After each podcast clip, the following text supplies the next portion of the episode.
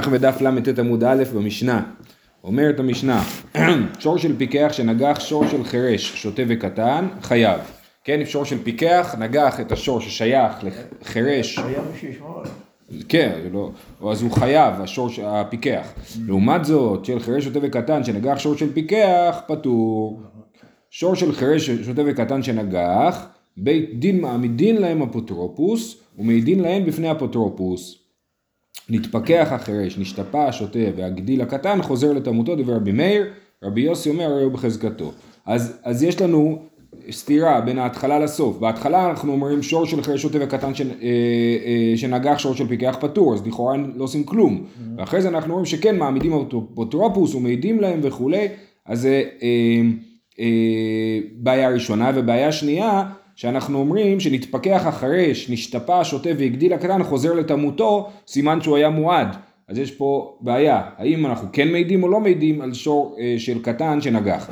דיבר רבי מאיר, רבי יוסי אומר בחוזקתו, זאת אומרת מה קורה כשהוא נהיה גדול, הקטן נהיה גדול, השוטה חוזר להיות שפוי, אז לפי רבי מאיר הוא חוזר, השור חוזר להיות תם ומתחילים מההתחלה. רבי יוסי אומר הרי בחזקתו, אם הוא נהיה מועד הוא נשאר מועד למרות שהבעלים שלו אה, הגדיל. שור האצטדין, שור האצטדין זה שור של אצטדיון, כן? שלימדו אותו לנגוח כמו בספרד, כן? אינו חייב מיתה, שנאמר כי ייגח ולא שיגיחו. נכון, שור שנגח אדם חייב מיתה, אבל אם זה שור שלימדו אותו לנגוח, אז דווקא לא חייב מיתה. זאת אומרת, זה לא בגלל הסכנה כאילו של השור, כי זה שור באמת מאוד מסוכן, לימדו אותו לנגוח. אלא זה בגלל, זה כאילו עונש לשור, והוא לא אשם, זה מה שלימדו אותו לעשות, הוא לא יודע לעשות אחרת. אז לכן אה, אה, הוא לא חייב מיתה השור. הבעלים שלו חייב לשמור עליו כמובן, אבל הוא לא חייב מיתה. אומרת הגמרא על המשנה, הבעלים אה, פטור? הבעלים חייב יהיה לשלם, כן, אבל השור לא יהיה חייב מיתה. הגוף הקשיא, אמרת שור של חירש שוטה וקטן שנגח, שור של פיקח פטור, עלמא, אין מעמידים אפוטרופוס לטעם לגבות מגופו. כן, זה כאילו מה שמבינים מתחילת המשנה, ששור של פיקח, של שור של חירש שנגח שור של פיקח פטור מלשלם, סימן שלא מעמידים אפוטרופוס לטעם לגבות מגופו. כן, לא מעמידים, הרי אי אפשר לגבות מפיק, מחירש, אי אפשר לגבות מקטן. אז צריך לשים אפוטרופוס בשביל שממנו יהיה אפשר לגבות. אז אנחנו מבינים מתחילת המשנה שאין מעמידים אפוטרופוס לטעם לגבות מגופו. אימה סיפה, שור של חירש שוטה וקטן שנגח, בית דין מעמידים להם אפוטרופוס ומעידים להם בפני אפוטרופוס. על מה? מעמידים להם אפוטרופוס לטעם לגבות מגופו. לגבות מגופו זה בגלל שבשור טעם גובים, גובים מגופו של השור. אמר רבא, אחי קטני, אם הוחזקו נגחנין, מעמידים להם אפוטרופוס ומעידים להם בפני אפוטרופוס ומשווים להם להוא מועד, דכי הדר ונגח לשלם מעלייה. זאת אומרת, אם, אם רואים שהשור של הקטן הזה נוגח כל הזמן, אי אפשר ככה, נכון? אי אפשר להסתובב ברחוב לידו, אז מה עושים? מביאים אפוטרופוס ומעידים עליו בשביל להפוך אותו לשור מועד. זאת אומרת, בתור שור תם הוא לא משלם, על שלושת הנגיחות הראשונות הוא לא משלם בכלל, כי הוא שור תם, וקטן לא משלם על שור תם, אבל ברגע שהעידו בו שלוש פעמים, עכשיו הוא הופך להיות שור מועד, ואז הוא כן ישלם מן העלייה, נכון? אנחנו אומרים שהוא לא משלם מגופו, אבל הוא כן משלם מן העלייה. מה ההבדל? מן העלייה הכוונה היא מהנכסים האחרים של הקטן או של השוטה, כן.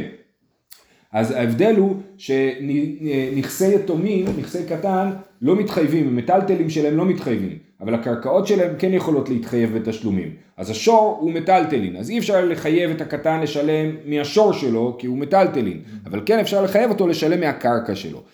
עכשיו, מעליית מן, כשאנחנו אומרים שהשור המועד הזה משלם מן העלייה, מעלייה של מי? הרי שמנו אפוטרופוס, נכון? רבי יוחנן אמר מעליית יתומין, רבי יוסי בר חנינא אמר מעליית אפוטרופוס. זאת אומרת, או שאנחנו אומרים שמי שמשלם זה היתומים, הם הבעלים של השור, יש אפוטרופוס שהוא אחראי לזה שיהיה אפשר להפוך את השור לשור מועד, אבל משלמים מהנכסים של היתומים. וזה רבי יוחנן. ורבי יוסי בר חנינא אמר לא, משלמים מעליית אפוטרופוס, משלמים, עכשיו אתה אפוטרופוס, אז אתה אחראי לשמור, ואם השור של, ש, שאתה אחראי עליו נגח, אז אתה צריך לשלם. הוא אחראי לשמור. הוא, כן, הוא אחראי. העניינים מימון של ה... נכון, הוא אחראי, השור הוא הממון של היתומים, והוא אחראי על הנכסים של היתומים. אומרת הגמרא, ומי אמר רבי יוחנן אחי, האם באמת רבי יוחנן אומר רעיון כזה שמשלמים מהנכסים של היתומים ואמר רב יהודה אמר רב אסי, אין נזקקים לנכסי יתומים, אלא אם כן ריבית אוכלת בהם. זאת אומרת, לא נוגעים בכסף של יתומים בכלל בכלל, אלא אם לטובתם יש ריבית שאוכלת בהם. נגיד הם חייבים כסף לגוי. על גוי.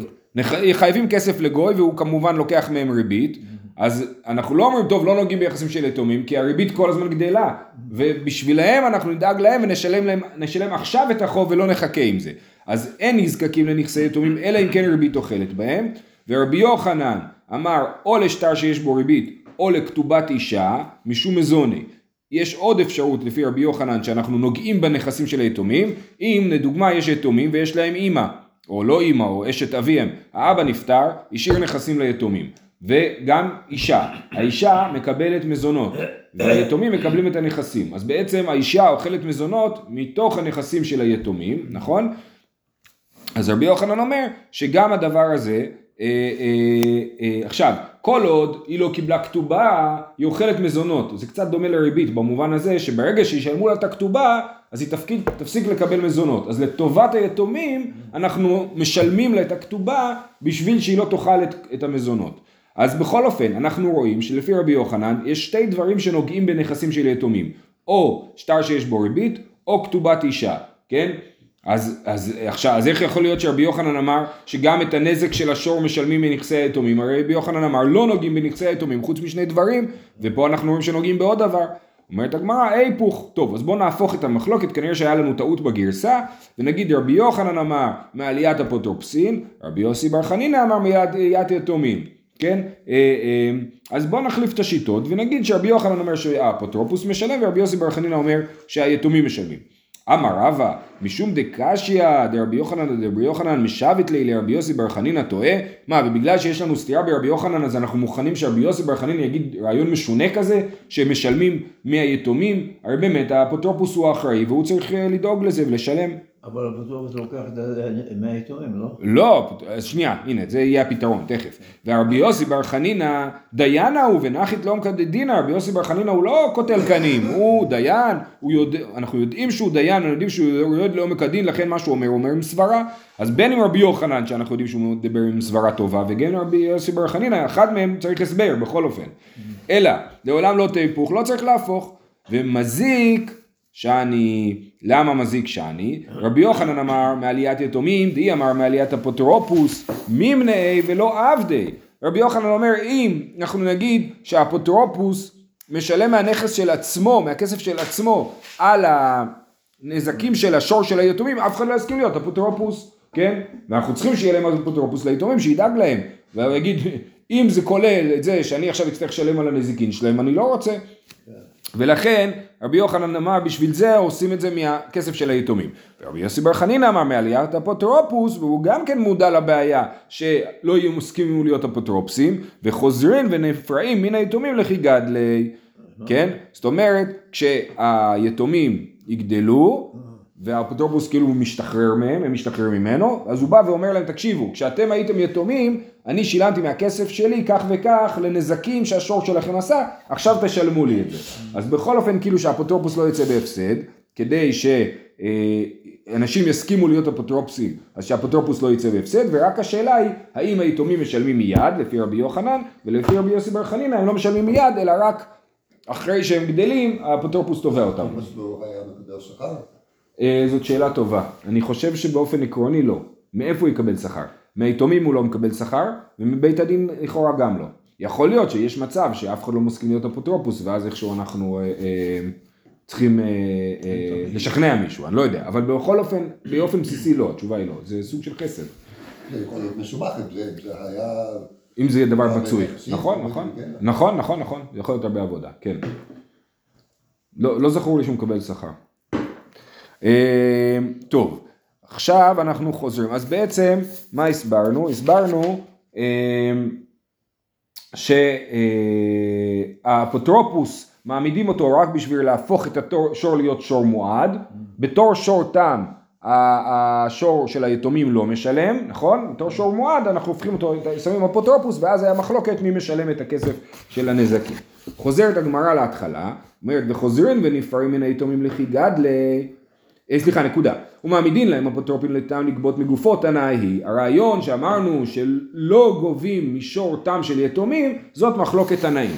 דתניא, שור שנתחרשו בעליו ושנשתתו בעליו ושייכו בעליו למדינת הים. כן, יש פה שלושה מקרים, אין פה את השור של הקטן, אבל זה בעצם אות, אותם מקרים. כן, שור שהבעלים הפך להיות חירש, עכשיו הוא חסר דעת, כאילו, עכשיו הוא שותה, עכשיו הוא חסר דעת, או שאין פה בעלים, הלכו בעליו למדינת הים. יהודה בן הכוסה אמר סומכוס, הוא אומר בשם סומכוס, הרי הוא בתמותו עד שיעידו בו בפני הבעלים. העדות חייבת להיות עדות בפני הבעלים, כן? והוא עד בבעליו, הוא לא יכול להיות מועד בלי הבעלים. אז אה, לכן הוא נשאר שור טעם, כל נזק שהוא עושה הוא יהיה חייב חצי נזק ולא נזק שלם. אה, וחכמים אומרים, מעמידים להם אפוטרופין ומעידים בהם בפני אפוטרופין, כן? למרות שהבעלים הם אה, נגיד שותים, כן? או אם לא פה בכלל, בכל זאת מעמידים אפוטרופוס ועושים את העדות בפני אפוטרופוס והופכים את השור לשור מועד בלי הבעלים, או עם בעלים שותים, שהם לא נחשבים שהם פה, הם, אין להם דעת, או בלי הבעלים. נתפכח החרש, נשתפע השוטה, הגדיל הקטן, ובאו בעליו ממדינת הים, אז הנה חזר כאילו, עוד פעם מחלוקת, יהודה בן הכוסה אמר סומכוס, חזר לתמותו עד שיעידו בו בפני בעלים.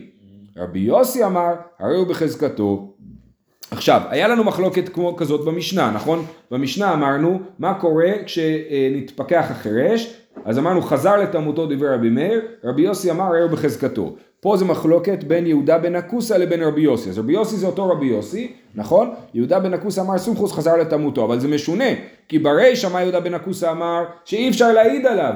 אז איך הוא חוזר לתמותו אם לא העידו עליו בכלל, נכון? אומרת הגמרא, מה ירא הוא בתלמותו דאקאמר סומכוס? אילמה דלא מייעד כלל, כשבהתחלת הברייתא היה כתוב שהוא נשאר בתלמותו, כן, הרי הוא בתלמותו עד שהעידו בו בפני בעלים, אבל בסיפא כתוב שחזר לתלמותו, סימן שהוא נהיה מועד.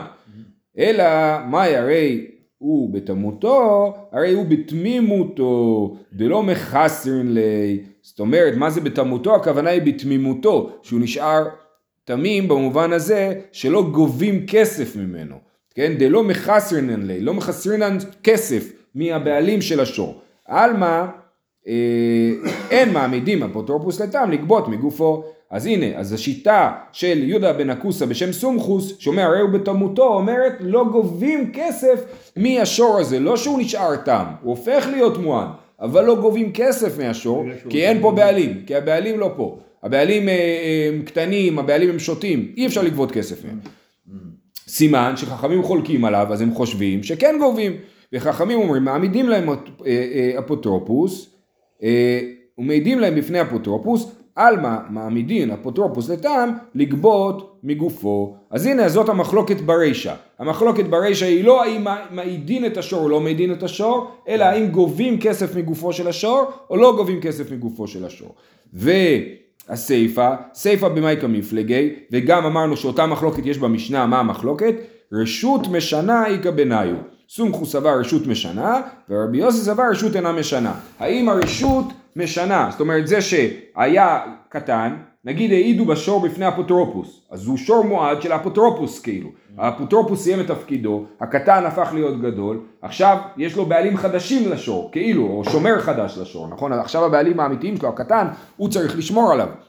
אז עכשיו אנחנו אומרים, טוב, מתאפס, ה, מתאפס לך המצב, אתה הופך להיות מחדש שור תם, או שאנחנו אומרים לו, לכאורה אפשר להגיד את אותה מחלוקת תהיה במי שמוכר שור מועד, כן? אני, יש לי שור מועד, אני מוכר לך אותו, אולי הוא הופך להיות שור תם ברגע שמכרתי לך אותו, כי, כי כאילו, כאילו השאלה היא, האם ההעדה זה דין בבעלים או זה דין בשור? האם אני אומר, יש שור שהוא שור מועד, זה בחפצה של השור הוא שור מועד, וזה לא משנה מי הבעלים שלו, או שאני אומר לא, הבעלים מועדים, העדנו שלוש פעמים על הבעלים ואמרנו שים לב תשמור על השור שלך, אמרנו לך את זה שלוש פעמים, עכשיו אתה מועד, ברגע שהשתנה הבעלים, אז אותו עוד לא הזהרנו להיות אה, מועד, נכון? אז אפשר להגיד שזה או דין בשור או דין בבעלים.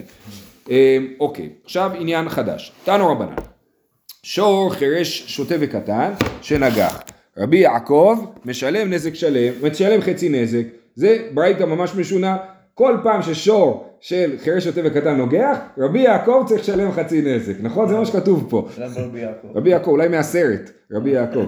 אז שור חירש שוטה וקטן שנגח, רבי יעקב משלם חצי נזק. אומרת הגמרא, רבי יעקב מה יביא דתי, מה הוא עשה רבי יעקב? הוא לא עשה כלום. אלא, אימה, רבי יעקב אומר משלם חצי נזק. צריך לתקן את הברייתא ולהוסיף את המילה אומר. אוקיי, אז עכשיו צריך להבין, למה שור חירש וקטן שנגח משלם חצי נזק? מה מדובר? שור תם, שור מועד, מה הסיפור פה? במה עסקינן? אי בטעם פשיטא דכולי עלמא חצי נזק הוא דמשלם, מה החידוש? היה צריך להגיד שהוא משלם, לא היה צריך להגיד שהוא משלם חצי נזק, כי כולנו יודעים ששורתם משלם חצי נזק. ואי במועד, אי דאבדלי שמירה, כלל כלל לא באי לשלומי. אם השור היה שור, שור מועד ששמרו עליו, אז אנחנו יודעים ששור מועד ששומרים עליו לא צריך לשלם. אם הוא שמר עליו כמו שצריך והוא לא פשע, אז זה אונס והבעלים לא צריך לשלם. ואי דלא אבדלי שמירה, כולי נזק באי שלומי, אז הוא צריך לשלם את הכל אם הוא לא שמר עליו. אז מתי הוא צריך לשלם חצי נזק? אם זה שור תם זה פשיטא. ברור שמדובר פה על שור מועד. ואם שור מועד, למה שהוא ישלם חצי נזק? או נזק שלם או כלום. אומרת הגמרא, אה, אמר רבא, לעולם במועד. ואחד מעסקינן, דעבדי שמירה פחותה ולא עבדי שמירה מעולה. אנחנו נמצאים בתוך, אה, ככה, יש לנו דין של שמירה פחותה. שמירה פחותה זה שמירה לא מעולה. זאת אומרת, רש"י מסביר, לדוגמה, יש לי אה, אה, גדר שהיא לא נופלת ברוח מצויה, אבל ברוח שאינה מצויה היא כן נופלת. אז זה שמירה פחותה, היא לא שמירה מעולה. שמירה, עכשיו, הדין הוא, יש לנו בהמשך הפרק, בסוף הפרק יהיה לנו מחלוקת. בשמירה פחותה, לכולי עלמא שור תם, ששמרו עליו שמירה פחותה זה לא מספיק, זה מפתיע, זה הפוך מההיגיון, כן? שור תם ששמרו עליו שמירה פחותה זה לא מספיק טוב, אבל שור מועד ששמרו עליו שמירה פחותה זה כן מספיק טוב. זה הדין, אנחנו עוד נגיע לזה, בסדר? אז בין מדובר פה על שור מועד ששמרו עליו שמירה פחותה ויש מחלוקת. אם שור מועד ששמרו עליו שמירה פחותה, שמירה פחותה זה כאילו שמירה בסיסית נגיד נקרא לזה, שזה נשמע, שמירה פחותה זה נשמע פחותה מדי כאילו, אבל יכול להיות שהכוונה היא משהו basic כאילו, כן? אז עשו שמירה פחותה, בשור מועד זה מחלוקת, האם משלם נזק שלם או לא משלם בכלל, כן? ובמקרה הזה ברבי יעקב יש לו עמדת ביניים, הוא אומר משלם חצי נזק. למה חצי נזק? אז ככה. אה, זה רבא, רב אמר רבא, לעולם במועד. ואחד מעסקינא, דעבדי שמירה פחותה ולא עבדי לשמירה מעולה. זה המקרה, ולמה שזה יהיה חצי נזק? רבי יעקב סבר לה כרבי יהודה דאמר צד תמות במקומה עומדת. וסבר לה כרבי יהודה דאמר מועד סגילי בשמירה פחותה, וסבר לה כרבנן דאמר מעמידים אפוטרופוס לטעם לגבות מגופו. אז בשביל להגיע למסקנה שרבי יעקב אומר שמשלמים חצי נזק צריך לומר שלושה דברים. אחד, הראשון זה שצד תמות במקומה עומדת. יש לנו מחלוקת, נתקלנו בה כבר ונלמד אותה עוד פעם בהמשך, זה כששור תם משלם נזק שלם, אז מה זה בעצם? האם זה אה, אה, חצי ועוד חצי, זאת אומרת שור מועד, טעם צריך לשלם חצי נזק, נכון? שור מועד צריך לשלם נזק שלם. אז אני אומר חצי זה החצי של השור הטעם ועוד חצי של השור המועד, או שאני אומר לא, זה סכום אחר לגמרי, זה נזק שלם שהוא אחר, הוא, הוא לא חצי ועוד חצי. אז רבי יהודה אומר ששור טעם, שור מועד משלם, אה, איך הוא קרא לזה? צד תמות במקומה עומדת. הצד של התמות עדיין משלמים את החצי נזק מהצד של התמות ועוד חצי נזק מהצד של המועדות. אז רבי יעקב סובר כמו רבי יהודה בדבר הזה. זה אחד. שתיים, סבר לה כרבי יהודה דאמר מועד סגילה בשמירה פחותה. כן? והוא סובר כשיטת רבי יהודה ששור מועד שיעשה לו שמירה פחותה זה מספיק טוב ולא צריך לשלם. אבל אמרנו ששור תם שעשו לו שמירה פחותה זה לא מספיק טוב וצריך לשלם. אז מה קורה? אז יש פה שור מועד, שעשו לו שמירה פחותה, שנייה, שנייה, אמרתי את זה מקודם, מקודם זה לא עצבן אותך.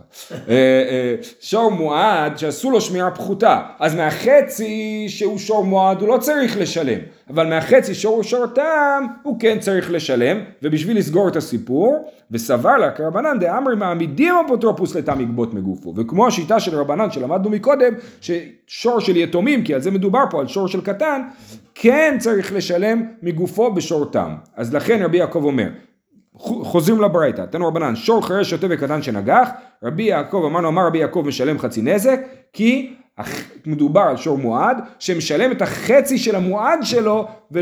סליחה, את החצי של הטעם שלו, ולא את החצי של המועד שלו, וזה החידוש. איך ייתכן שהשמירה פחותה הוא מספיק טוב, בשביל שור מועד. מועד, אבל נכון. לא אז אמ- לאחד. אמרתי שזה הפוך מהיגיון, ואנחנו, הג- הגמרא לומדת את זה מהפסוקים בהמשך. אנחנו עוד נגיע לזה, בסדר? אבל זה רק פה, אנחנו צריכים את זה בתור אה, אבן לבנות את השיטה של רבי יעקב. אז מה יוצא לנו? שרבי יעקב מסכים עם רבי יהודה פעמיים. נכון, הוא מסכים עם רבי יהודה גם על זה שצד תמות במקומה עומדת, וגם על, על אה, שסגילי בשמירה פחותה, ששור מועד סגילי בשמירה פחותה. אמר לי, אז זה שיטת הרבה. אמר לי אביי ולא פליגי, האם אתה חושב שרבי יעקב ורבי יהודה לא חולקים? והתניא, שור של חרש שוטה וקטן שנגח, רבי יהודה מחייב, ורבי עקיבא אומר חצי נזק הוא דמשלם. אז יש לנו ברייתא שאנחנו רואים שיש פה מחלוקת בין רבי יהודה לרבי יעקב, שלפי רבי יהודה מחייב, ורבי יעקב אומר חצי נזק הוא דמשלם. זאת אומרת שדווקא רבי יהודה לכאורה מחייב נזק שלם, ורבי יעקב אומר שמשלם חצי נזק. אמר רבא בר אולה, מה שמחייב רבי יהודה, פירש רבי יעקב. אפשר להסביר שאין פה מחלוקת, שרבי יהודה מחייב ורבי יעקב אומר שמה הוא חייב? חצי נזק. אז זה רק פירוש, וזה מתאים, כי רבי יהודה אומר צד תמות במקומה עומדת, נכון? ורבי יהודה אומר ששור מועד סגילה בשמירה פחותה. אז רבי יעקב הסביר מה התכוון רבי יהודה. זאת שיטת רבא שמוסברת על פי רבא בר אולה. ואביי, מדברים על- הרבה פעמים כבר על שמירות. כן. למה רק עכשיו אה, צומח העניין של? לא, הזכרנו את זה פעם אחת, את הרעיון של שמיעה פחותה, אני לא זוכר אה, איזה דף זה היה, אה, אה, וזה עוד סוגיה שעוד כאילו תהיה בהמשך. תשמע, כל המסכת בעצם מדברת על שמירה, נכון? כי כל המסכת, כל החיוב של נזיקין זה לכאורה אה, זה שלא שמרתי כמו שצריך על הנזק שלי. בדרך כלל, ברוב הנזיקים, אם אני שומר כמו שצריך, נגיד אני עושה בור ומכסה אותו, כתוב בתורה שאני פטור, כן?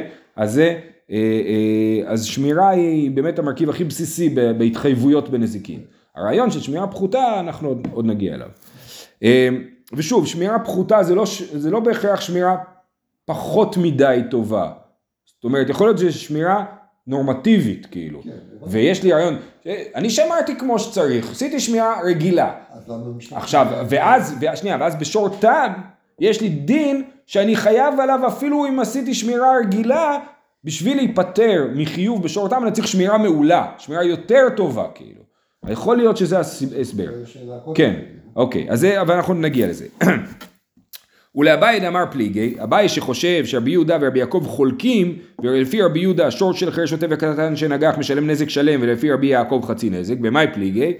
אמר לי, אמר לך, אך במה עסקינן במועד ולא נטרי כלל, מדובר על שור מועד שלא שמרו עליו בכלל, ולכן רבי יהודה סבר, רבי יעקב סבר לה כרבי יהודה בחדה ופליג עלי בחדה, הוא מסכים איתו בדבר אחד וחולק עליו בדבר אחר.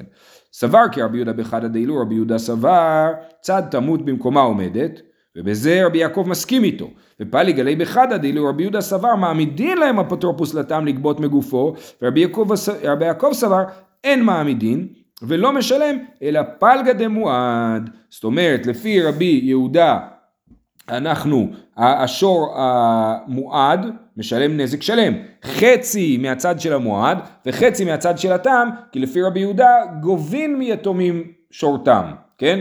ורבי יעקב אומר לא גובים מיתומים שור תם, ולכן רק את החצי של המועד גובים. זאת אומרת אמרנו שהשור, שיש פה את הרעיון של רבי יהודה, ששור מועד מורכב משני חצאים, חצי תם וחצי מועד, נכון? אז החצי התם משלמים אה, לא משלמים, כי יתומים לא משלמים תם, רק מועד, אז משלמים רק את החצי המועד ולא את החצי התם.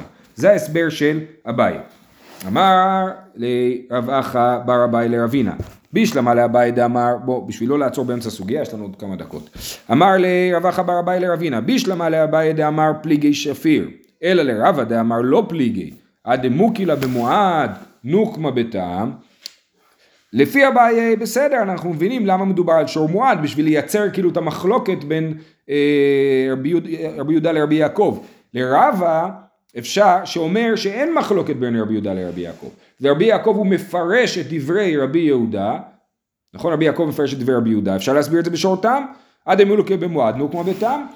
היא, אה, היא לרבי יהודה, דעבד לשמירה פחותה ולא עבד לשמירה מעולה. אילי רבי אלעזר בן יעקב דלא עבד לי שמירה כלל. אפשר להגיד שמדובר פה על שור תם, או ששמרו עליו שמירה פחותה ובשור תם זה לא מספיק טוב, או שמרו עליו שמירה מעולה, אה, סליחה, או ש, אה, שלא שמרו עליו בכלל, ולפי רבי אליעזר בן יעקב, ש... רבי אליעזר בן יעקב חושב שכאילו ששמיעה פחותה מספיקה גם לשור תם, כן?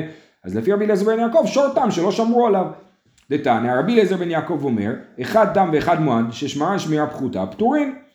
ואכא משמע לן רבי יעקב דמעמידין להם אפוטרופים לתם לגבות מגופו ותשאל אותי רגע שור תם שנגח משלם חצי נזק מה החידוש בכלל? למה צריך להגיד שהוא משלם חצי נזק? התשובה החידוש הוא שכן גובים משור תם של יתומים כן? כי זה החידוש כי זה אמרנו שזה מחלוקת אם גובים משור תם של יתומים או לא.